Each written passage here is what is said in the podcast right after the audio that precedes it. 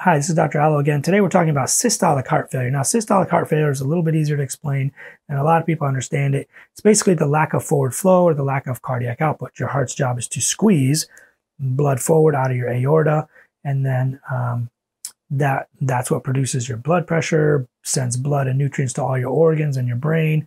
Um, and that that's systole. That's when your heart squeezes. It's about one third of the cardiac cycle. The other third is diastole, which we talked about in a different video. Um, there's a lot of things that cause systolic heart failure. The number one cause is usually CAD or atherosclerosis. Your arteries are blocked. Not enough blood flow or nutrient gets to the muscle of your heart. It slowly gets weaker and dies. And then your squeeze gets weaker. Um, the way to fix this, usually, the second most common cause is usually long-standing hypertension. You've got an aorta and your systemic blood pressure that's really, really high. And you've got this heart squeezing against it to try to get blood to the rest of your body. And it gets weaker and weaker over time because it's having to work so hard uh, to do this. So you want to unload the heart.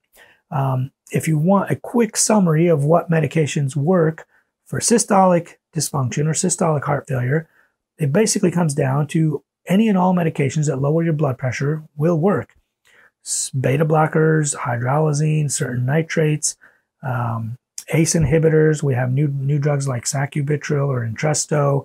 Um, there's a few other ones, but any any medication really that lowers your blood pressure uh, will improve uh, systolic function. Now, of course, you want to reverse the cause. If they have a blocked artery, you want to open that up. If they have something else going on, you want to open it up. The causes of systolic heart failure are so many.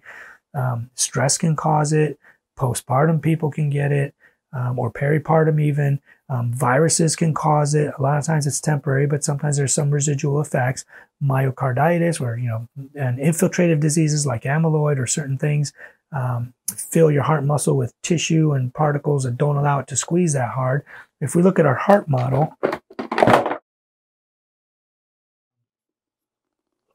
just as a visual, this is your left ventricle. When it squeezes, that's systole. And then there's the aorta here where the blood comes out of.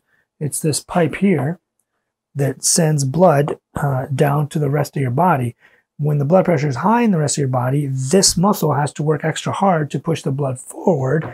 And it's not always that easy. And that's when the heart muscle starts to fail. So you want that squeeze.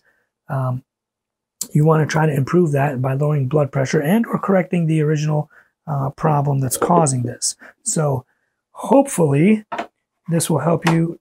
This will hopefully help you treat your patients better and hopefully you've learned something about this. Now, when somebody's in the ICU, one other trick we use um, we put them on loop diuretics because that helps them pee more. But sometimes you need to open up the proximal tubule. A thiazide diuretic like metolazone especially will open up that proximal tubule so that the loops can get to the loop and work better.